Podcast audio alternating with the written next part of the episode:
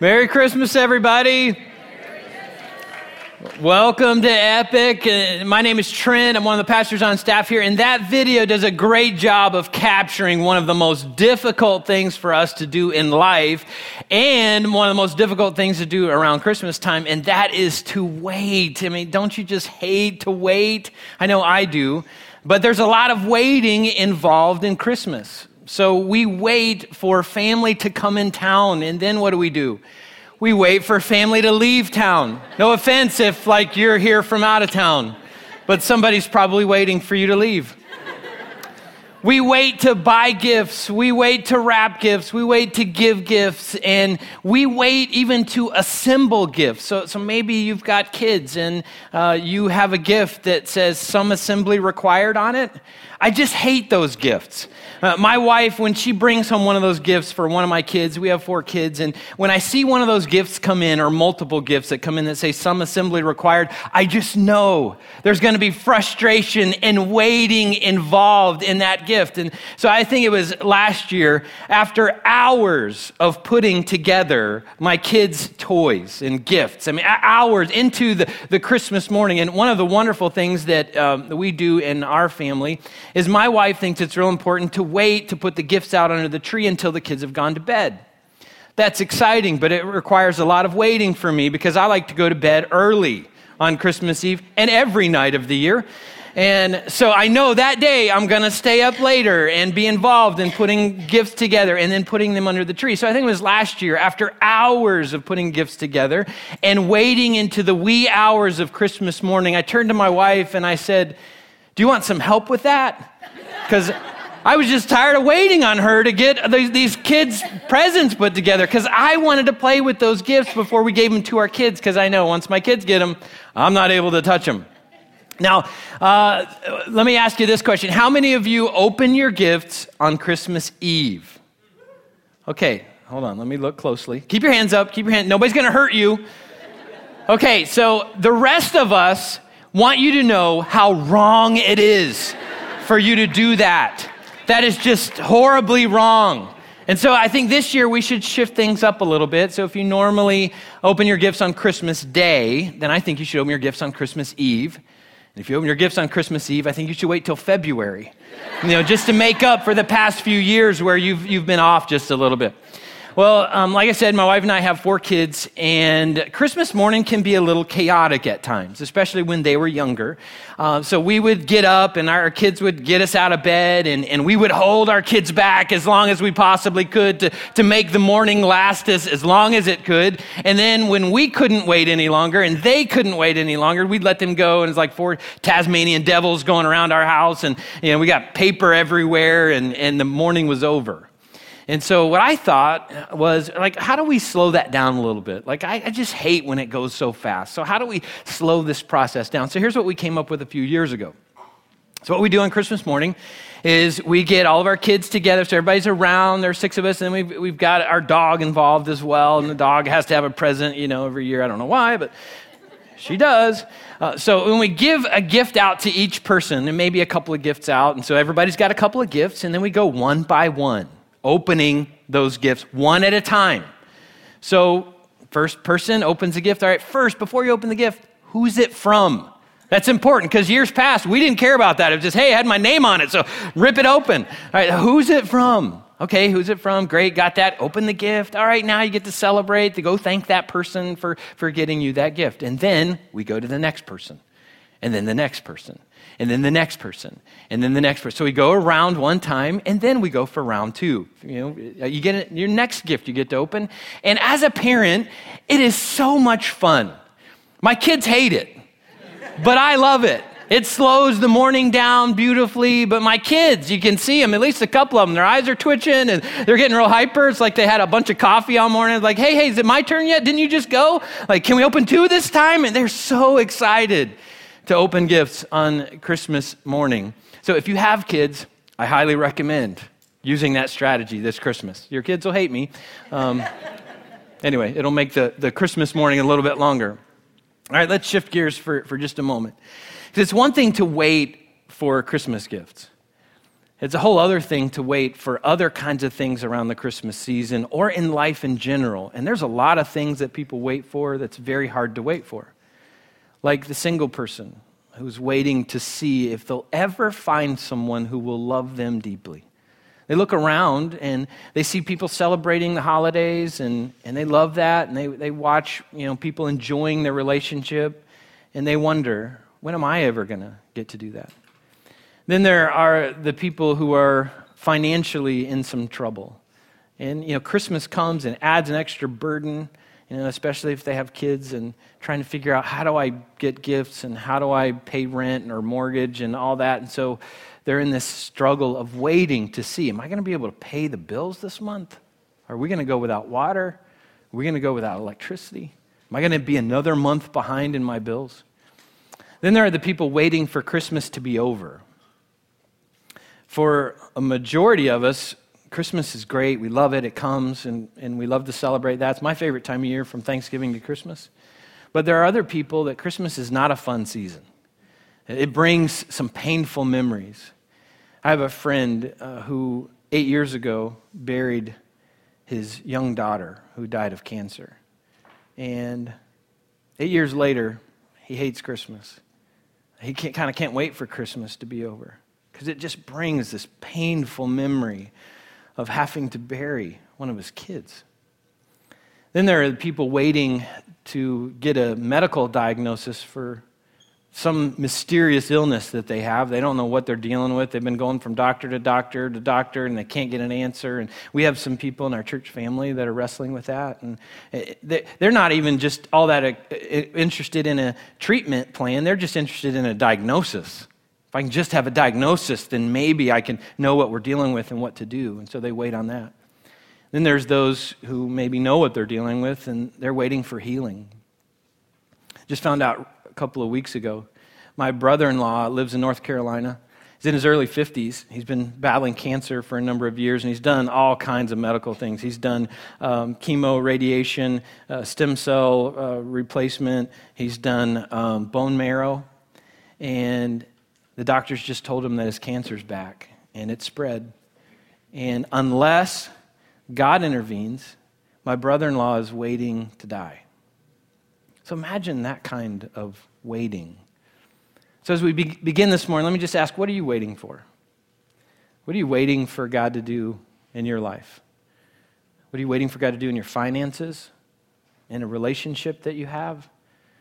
What are you waiting for God to do, And maybe in your career, in your marriage, with one of your kids? Maybe yourself. Maybe you look at your own heart and say, man, like, I'm, I'm not the same person I used to be. So, what are you waiting for God to do in your life? Now, when we're waiting, we often ask God some questions. One of those questions is why? Why, God? Why do I have to wait? Why, why am I in this spot? Another question that we ask is God, how long? How long do I have to wait? How long are you going to make me wait? How long do I have to wait for my finances to turn around? How long do I have to wait for this relationship to be fixed? How long till I get a diagnosis or I get a healing? Or how long till, till my wayward child comes home? Or how long until I can beat this addiction that's been haunting me for years? How long? If you've ever asked that question, you're not alone. That question has been asked for thousands of years. It's even been asked by some very committed Christ followers. And we saw that a couple of weeks ago when David, uh, the King David, he was actually uh, David and Goliath, if you know that story. He grew up to be the second king of the nation of Israel. And he asked that question. He said, God, how long until you come and rescue me? So that's a real common question that we all ask. And it was the question that the, the nation of Israel was asking between the Old Testament part of the Bible and the New Testament part of the Bible. So they were asking, God, how, how long do we have to wait? Now, if you're new to the Bible, let me explain something real quick about the Bible. Um, it is broken into those two main parts the Old Testament part and the New Testament part. The Old Testament part was written about the creation of the world. That's kind of where it begins. Genesis 1 1. In the beginning, God created the heavens and the earth. And then it goes all the way to about 430 BC. So that's the time period of the Old Testament part of the Bible. Then the New Testament part of the Bible picks up with right before the birth of Jesus. And it goes all the way to the book of Revelation, which talks about the end times, Christ's return, and, and what kind of the beginning of eternity is going to look like for us. And in Genesis, I think it's chapter 12, God comes to a man named Abraham. And he says, Abraham, I'm choosing you to be my specially chosen people, you and your descendants. So Abraham and his descendants became known as the Israelites. God's specially chosen people. And God said, Listen, through you, I'm going to bless the entire world. And God did that through Jesus. When He brought Jesus into the world, sent Jesus into the world, Jesus was the blessing that, that we would receive because God chose one man and one group of people, the Israelites. Again, the, the Israelites were waiting in, in that time frame. And there's something very interesting happened there. They waited roughly 400 years for God to speak. 400 years. Not four years, not 40 years. 400 years. So imagine that kind of waiting, generation after generation after generation, where every generation wonders, like, is this the year that God's going to speak? Or wonders, God, how long are you going to make us wait? How long will we have to wait? Now, what I'm about to tell you is nowhere close to 400 years. But in my own life, over eight years ago, my wife came down with a mysterious illness that took us two and a half years to get a diagnosis. Two and a half years.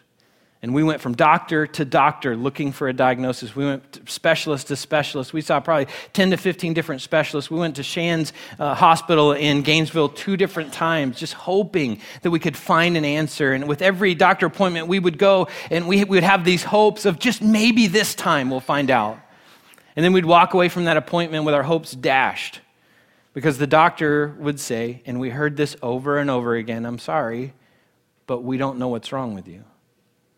We're not sure what to tell you. We know what you don't have, but we don't know what you have. And so we would walk away wondering, how long?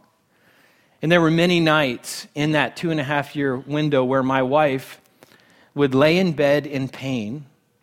She'd be bedridden for weeks on end. She would lay in bed in extreme pain, and there were even nights she would lay in bed crying out, almost screaming in pain. And my four kids would lay in their beds listening to their mom cry out in pain. I would sit next to her praying, God, would you please intervene? Would you please heal? Would you please step in? Would you please answer? And we would fall asleep exhausted from waiting on God. Some of you know what that's like. Some of you have been there, or maybe you are there, and, and you know what it's like to wait on God day after day, month after month, maybe even year after year, and you keep asking, God, would you please speak? Would you please answer? Would you please intervene? That's where the nation of Israel was 400 years of waiting for God to speak. And then, one day, their waiting was over and God spoke, and God spoke in the most profound way. So, how about another round of applause for our children's ministry and our kids, volunteers? They have done an amazing job at that. So we're so grateful for them and, and, what they do. So it was over 2,000 years ago that God ended Israel's waiting and ultimately ended our waiting. And you think about how God could have done that. He, he could have spoken from heaven and ended our waiting. He could have dispatched millions of angels to come and speak for him. But God decided to do the unthinkable, and that was to show up in human form. So listen to how Luke chapter 2 records that. That night there were shepherds staying in the fields nearby, guarding their flocks of sheep. Suddenly, an angel of the Lord appeared among them, and the radiance of the Lord's glory surrounded them. They were terrified. But the angel reassured them. Don't be afraid, he said. I bring you good news that will bring great joy to all people. Verse 11 The Savior, yes, the Messiah, the Lord, has been born today in Bethlehem, the city of David, and you will recognize him by this sign. you will find a baby wrapped snugly in strips of cloth, lying in a manger. One of the most amazing things happened over 2,000 years ago. God became flesh. He stepped into our world. He stepped into my world. He stepped into your world. He stepped into my problems. He stepped into my waiting. He stepped into your problems. He stepped into your waiting. And what did he step in to do? To save us, to rescue us. It's amazing to think what, what Jesus has done for us in ending our waiting. And when you think about the 400 years of waiting that the nation of Israel did in that time frame between the Old Testament and the New Testament, and even though uh, my wife and I waited two and a half years to get a diagnosis. We've been waiting since then for total healing. And even though maybe you have waited, however long you have waited on whatever you are waiting for, that doesn't mean that God isn't actively working behind the scenes. God is always actively working. There's always something that God is doing, even when we don't feel like we can see Him, even when we feel like, I don't know what you're doing or where you are. God is always at work. There are many things I don't like about waiting.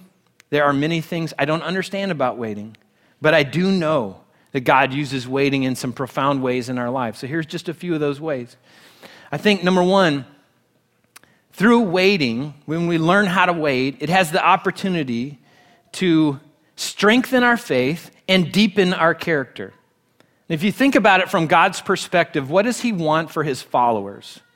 That's, that's the biggest thing I think God wants out of His followers that we be people of deep faith and strong character. Well, guess how those things develop? Through suffering, through struggle, through waiting. That's how those things are developed in us. And as I look back over those couple of years where my wife and I waited for God to, to, to speak and provide us an answer for what we were dealing with, I am retrospectively glad that God made us wait. Now, if you were to ask me in that time frame, was I glad? My answer would be no. I'm not glad that I'm waiting. But as I look back, I'm glad because in that time frame, it created an opportunity for me to grow my faith in God. It created an opportunity for me to strengthen my character. That opportunity happened in a season of waiting. I said last week that uh, often what happens in us while we are waiting is more important than what we're waiting for. So, from God's perspective, as He watches us go through a waiting season, what can happen inside of us, which is a deeper faith, a stronger character, a closer relationship with Him, those things have eternal value. God cares very much about those things. God knows that we will benefit from them for all of eternity. And so, from that perspective, He says it's worth the wait. It's worth the wait for us to develop those things. And we need to gather that perspective. We need to gather a perspective that, that we, even though we say, like, I don't understand it, I don't like it, a perspective that God has that we say, you know what? This waiting has an opportunity to grow something in us that may not grow any other way. Another thing that happens in our waiting, it has the possibility to happen in our waiting, is that we have the chance to grow closer in our relationship with God. And I know that sounds kind of weird. Sounds weird that God's silence or waiting on God would give us an opportunity to grow our relationship with Him, but I've found it to be true, and there have been millions of Christ followers who have found that to be true. So, in, in my journey, and my, my wife's journey, and her medical journey, we got to the spot where we knew that only God could heal. Only God could do it. You know, there was a season where, like, okay, we'll find a doctor, the doctor will, will do their thing, and we'll figure it out, and it'll be great, and you'll get fixed. And then after doctor after doctor after doctor, we got to the spot where we said, God, only you can do this. And so it gave us this opportunity to choose God, to pursue God, to keep going after God. And in that moment, we're like, God, we don't know what you're doing, but we're going to keep pursuing you in the midst of this. So it gave us an opportunity to grow our relationship with Him. And it also gave us an opportunity to grow our relationship with each other.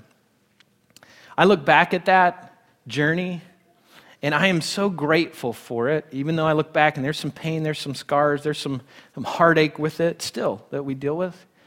But it taught me to love my wife in a way that I had not understood before. learned to love my wife in a whole new way. We've learned to depend on each other in a whole new way that we hadn't understood before. It's drawn us closer together. It's drawn my kids and, and, and, our family closer together. So it's made us stronger in the midst of waiting. So there are some amazing things that can happen in us if we learn how to wait on God. So just hold that thought for a moment, okay? As we're going to shift gears. We've spent the first part of today and the last two weeks talking about the waiting that we have done on God. And that's frustrating. You know, we get tired of waiting for God to work, get tired of waiting for God to heal, get tired of waiting for God to provide. But so often, we, we fail to think about the waiting that God has done, the waiting that God is doing. So, for the rest of our time, I just want to consider some of the waiting that God is doing right now. So, after creating humanity, God waited for us to love Him the way that He loves us. But by the third chapter in the first book of the Bible, Genesis chapter 3, we rejected God's love. We said, no thanks. We'll do it our own way. We don't like your way. We don't like your plan. Like, we'll do it by ourselves. And if, if, you're familiar with the story in the Bible of Adam and Eve, you know that they ate this forbidden fruit, this fruit that God said not to eat. And is, just curious, anybody, like when you get to heaven, do you want to have a conversation with Adam and Eve about that choice? Anybody here, like frustrated, like, hey, if you wouldn't have done that, I wouldn't be where I am? All right, so we like to give Adam and Eve a hard time. Um, but here's the reality we would have made the exact same decision. Why? Because we make the exact same decision. I make that kind of decision on a daily basis in big ways and small ways. There are ways that I say, God, you know what? I got it today. I don't need to read the Bible. I don't need to pray as much. I don't need to depend on you. Like I got I can do it on my own. God, I don't want your plan. I don't want you intervening. I don't want you doing telling me what to do here. I'll do it by myself. So we all have this thing called sin nature. We all sin. Big ways and small ways. And what that decision to eat the forbidden fruit did, it brought a curse of sin and death into our world, something that we all hate. We hate living with the consequences of that, but it's a reality. And every day we bring it into our world with the decisions that we make. And that decision created a separation between the God who loves us and us. And so God would have to wait to end that separation that we created. Shortly after that, the population of the world increased significantly, and by Genesis chapter 6, this is such a sad chapter. God's looked through the earth and the hearts and minds of people. Genesis chapter 6, verse 5 says this. Here's what God saw He, he saw the extent of human wickedness and saw that everything that we thought and imagined was totally and consistently evil. How sad that is. God created us out of his incredible love and waits for us to love him back. And he looks at humanity, and all he sees in our hearts and in our minds is evil intent. And so God started over. And he chose a man named Noah and his family. And he waited for humanity to respond to his love. But by Genesis chapter 11, God had to intervene again. There's a story of the Tower of Babel where, where we were building this tower to the heavens. And it wasn't about you know, God's power at work in our lives, it was about us and our pride and what we could accomplish. So God had to step in and intervene. And God waited for us to love him back. Then in Genesis chapter 12, God spoke with Abraham. And he said, Abraham, I'm choosing you and your descendants you're going to be my specially chosen people. And Abraham's descendants became known as the Israelites. And God waited for the Israelites to understand their incredible need for him. He waited for years for that. And then, through a, a, season of pain and suffering and struggle, the Israelites cried out to God for help, and God responded. God stepped in. God gave them the Ten Commandments. God said, like, you're going to be my people. Let me teach you the best way to live with me, with each other, and to represent me to the world. And He taught them how to live, and then God waited. God waited for them to obey. God waited for them to respond to His love. And God waited, and God waited and he waited over a thousand years. God waited. And ultimately, the Israelites didn't respond. There, there were a few people throughout that course of time. There was a few moments, But ultimately, the Israelites turned away from God consistently. They got to the point where they would sacrifice their own kids to other gods that they were worshiping after they'd turned their back on God. So imagine that. Imagine how, how badly that would break God's heart when he looks down and he sees these people he's created and the love that he has for them, and they are sacrificing their children to another false God. So God had to intervene. He said, I've got to end this. I've got to step in and end this, this uh, control of sin that is over the people that I love. So 2,000 years ago, God decided it was time. So he sent Jesus to earth. And again, the most profound thing that I, like, I don't know that we can comprehend this. God became flesh. God, the creator of the universe, became a little baby, showed up in, in planet earth to be our savior. And then God would have to wait 33 and a half years. Jesus grew up, lived a perfect life. God would have to wait for him to fulfill his mission on planet Earth. And what was that mission? To live a perfect life and to die for us. To die a death that he didn't deserve. Why? So that we could be restored to a right relationship with God that would go all the way back to Adam and Eve before their bad decision. So, so Jesus could hit the reset button and make it possible for us to go back and enter a personal relationship with the creator of the universe that would last for eternity. It's been a long time since that time frame. And it's kind of weird to talk about Jesus' death when we're talking about Jesus' birth, but you can't separate the two. They are bookends. Jesus came here, he was born to die. So if you've ever wondered, what is Jesus doing right now? Again, it's been a long time since his resurrection. Well, Hebrews chapter 10, verse 12 and 13 tells us that he is sitting on his throne in heaven and he's waiting. He's waiting for his enemies to be eternally defeated, his enemies of sin and evil and death and disease. And until that time frame, he waits. Now, 2 Peter chapter 3 tells us something else that God is waiting for starting in verse 9 says the lord isn't really being slow about his promise as some people think what's that promise? He's promised to return. Jesus has promised to come back and make all things new. So the author here says god's not being slow about his promise. No he's being patient for whose sake? Your sake our sake. He does not want anyone to be destroyed. He wants everyone to repent. Verse 15 says, And remember, the Lord's patience gives people time to be saved. So God is waiting for people to put their faith and trust in Him as their personal Lord and Savior. Ultimately, that's the only way that we can return His love. That's the way we start that process of returning God's love. That's the only way we can enter a relationship with God that will last forever. And God wants that more than anything. That's why He was willing to allow His Son to die on a cross for us. So God is waiting right now for some people to put their faith and trust in Him for the very first time. And maybe you're in that spot. Maybe you're here today. You've never done that before.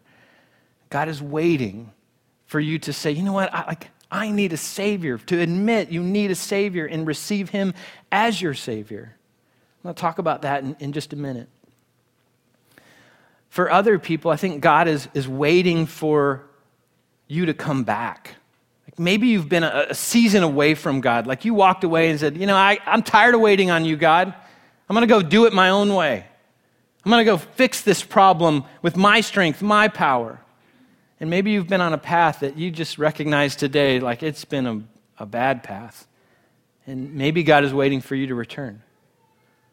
Or maybe God is waiting for you to trust Him. Maybe you have been in a difficult season of waiting, and God is saying, like, hey, I've created this opportunity, this, this, this chance for you to grow your faith and deepen your character, and God's been waiting to see, will you do that? Or will you be tempted to walk away from Him? So, what is God waiting for you to do this Christmas season? If you've never put your faith and trust in Jesus, I'm going to walk you through a, a, way that you can do that. You can enter a personal relationship with the creator of the universe. And this is so mind boggling that we can actually do this. But get the concept God the Father is actually making Jesus wait so that more people can put their faith in, in him. And maybe that's you. Maybe God is holding Jesus back, saying, No, wait, wait, just wait. There's a few more. There's a few more that I know this Christmas season that will put their faith in me. Just wait, hold on. Hold on, Jesus. I know you're eager. I know you want to go back and make things right, but just wait. Maybe you're one of those people today. Well, entering a relationship with the God of the universe is based upon three beliefs. It's based upon the belief that we are sinners in need of a Savior. Again, uh, Jesus came as a Savior. You know, if we would have needed a government official to show up and, and show us how to correctly, you know, uh, lead our, our nation, then God would have sent a politician. I'm glad some of you enjoyed that. It's half a joke. If, if we would have needed a strong military official to demonstrate God's you know, military power to the world, God would have sent a general. But he knew we needed a Savior. We need to be rescued. And what? From sin. From those little decisions, those big decisions that we make to turn away from God. So, the second belief that a relationship with God is based upon is the belief that Jesus is that Savior. Jesus said in John 14, 6, I am the way, the truth, and the life. No man comes to the Father but by me. Let me just make this super clear. There's no way into a relationship with the creator of the universe around Jesus. It's not possible, it's through Jesus. You, you want to know why Jesus is so important? Scripture says there's no other name under heaven by which you must be saved. We can't get there any other way. It's through a personal relationship with Jesus and what he did on the cross for us. The last belief is that we believe Jesus died so we can live. We, we believe that. Uh, Romans chapter 10, verse 9 says, If you confess with your mouth that Jesus is Lord and believe in your heart that God raised him from the dead, you will be saved. It's a promise, a promise from God based upon a belief that we have. So, if you have never done that before, I'm going to guide you in a way that you can do this, and uh, I'm going to show you a prayer uh, that you can pray. Now, every time I guide people through a prayer, I need you to understand this isn't the secret formula. Okay, it's not a matter, a matter of I'm going to say these words and I'm in. It's, it's a matter of what's going on in our heart, a decision that we make in our head and our heart to say, I believe this. And now I'm going to live this way to prove the decision that I've made that's about Jesus and what he's done for me. So here's the prayer, model prayer that, that you can pray God, I'm a sinner in need of a Savior. I believe Jesus is that Savior and died so I can live. And I commit to follow you the rest of my life. It's that simple. Isn't that so profound? That we can enter a relationship with the creator of the universe that lasts forever by saying a prayer like that and following it up by living a life that proves what we meant when we prayed that. Doesn't mean we're perfect, just means we're working every day to grow our relationship with God. So I'm going to guide us through this prayer, and I'm just going to pray this prayer right here. If you would like to put your faith in Jesus for the very first time, I encourage you to pray this quietly in your heart to God as I pray through it. So let's all pray together.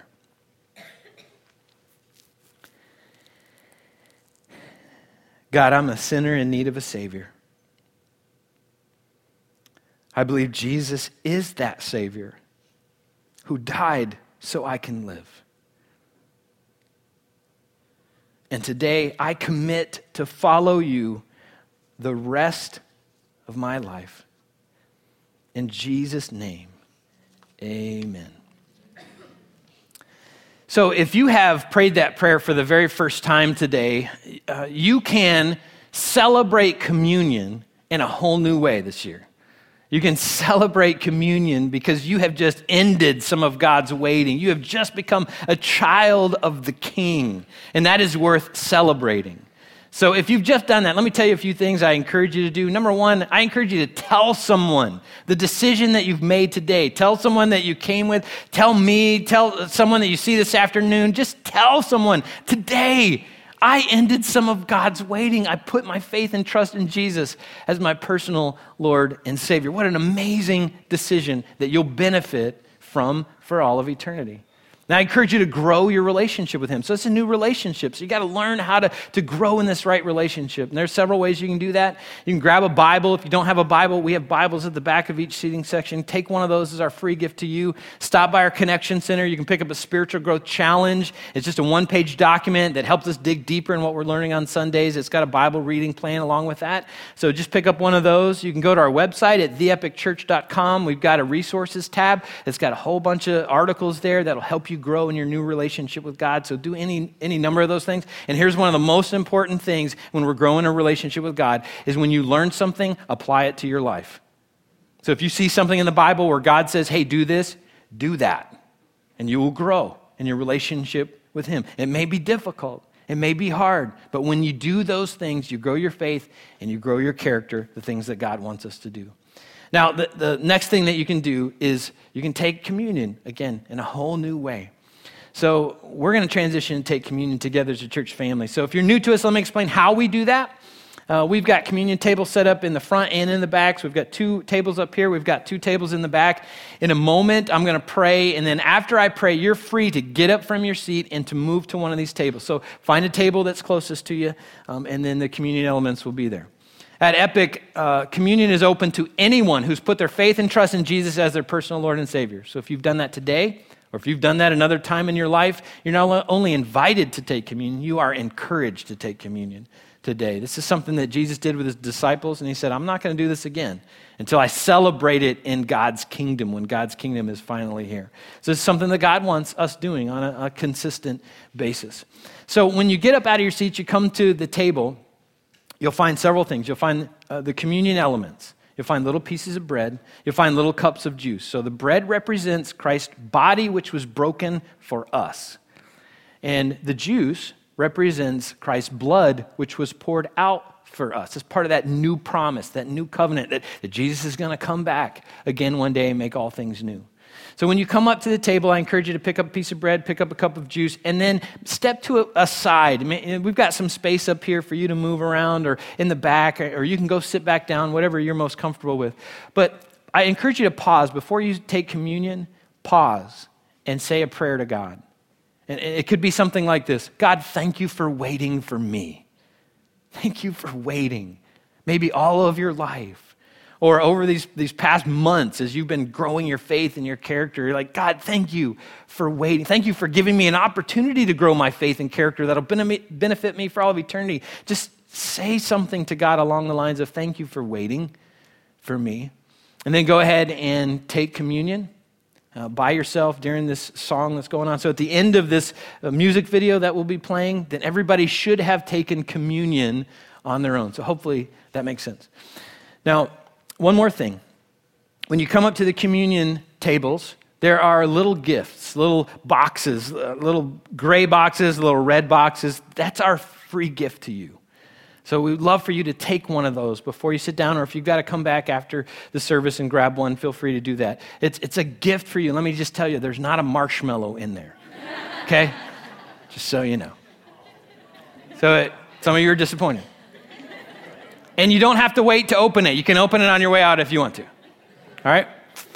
So, Matthew chapter 26 says this As they were eating, Jesus took some bread and blessed it.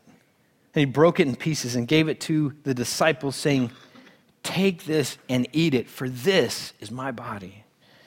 And he took a cup of wine and gave thanks to God for it. He gave it to them and said, Each of you drink from it, for this is my blood which confirms the covenant between God and his people. It is poured out as a sacrifice to forgive the sins of many. Mark my words, I will not drink wine again until the day I drink it new with you in my Father's kingdom. So let's pray together. Lord, I thank you for all the waiting that you have done on us. So often we struggle with this concept of waiting. We get frustrated with you when you don't work in our time frame. And yet, God, so often we just don't consider the waiting that you have done and the waiting that you are doing and, and what that means. Even waiting for Christ to come back and make all things new, you're patiently waiting so that more people can put their faith in you because after that moment, it's going to be super hard for people to do that. And so you're waiting. And you ask us to wait. And while we wait, God, you ask us to grow our faith, deepen our character, grow our relationship with you, and, and be consistent as we serve you while we wait for that day when Jesus is going to come back. And you decide, it's time. I'm going to end the waiting. I'm going to send Jesus. So, Lord, I pray for those maybe who put their faith and trust in you today for the very first time. I pray that they would choose to grow their faith. I pray that they would dive into your Bible. I pray that they would start reading and applying and learning what it means to grow in that relationship with you. And Lord, I pray for others, or maybe someone here who's been away from you. I pray that today would be the day and they would mark it by, by saying, you know, that Christmas season 2015 was the time I came back. I came back and I got back in the right relationship with the creator of the universe. And Lord, there's others that, that need to trust you while they wait. I pray that they would. I pray that they would choose to grow their faith and deepen their character while they wait on you to work in their difficult situation. God, thank you for the privilege and honor that we have to celebrate your birth and to celebrate communion together. We look forward to the day that we get to celebrate this type of service with you in your kingdom. In Jesus' name, amen.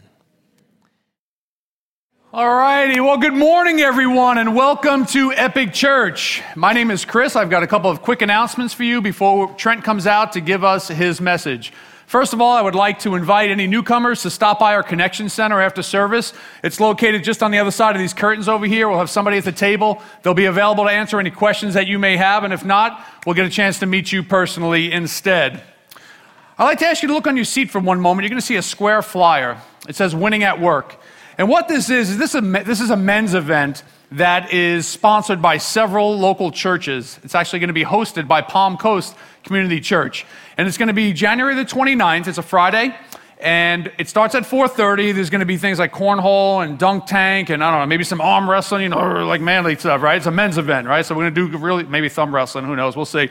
But it starts at 4.30, then about 6 o'clock, the event starts. We're going to have dinner, and we're going to hear from two CEOs from some major companies here in the U.S. And these guys are Christians. And what they're going to do is they're going to give us some input, some advice, give us some tools on how to win at work and how to win at this thing we call life. So I encourage you to think about going to this. It's going to be a great, great time. Uh, one of the really cool things I'll touch on real quick is that we're not only going to just listen to people talking to us from the stage, that after that, we're going to have breakout sessions. So all the guys from Epic Church are going to go to one area, and Palm Community Church go another area, maybe Parkview Church going to go to another area. And we're going to apply right there, sight unseen, what we're being taught. So it's going to be a really good time.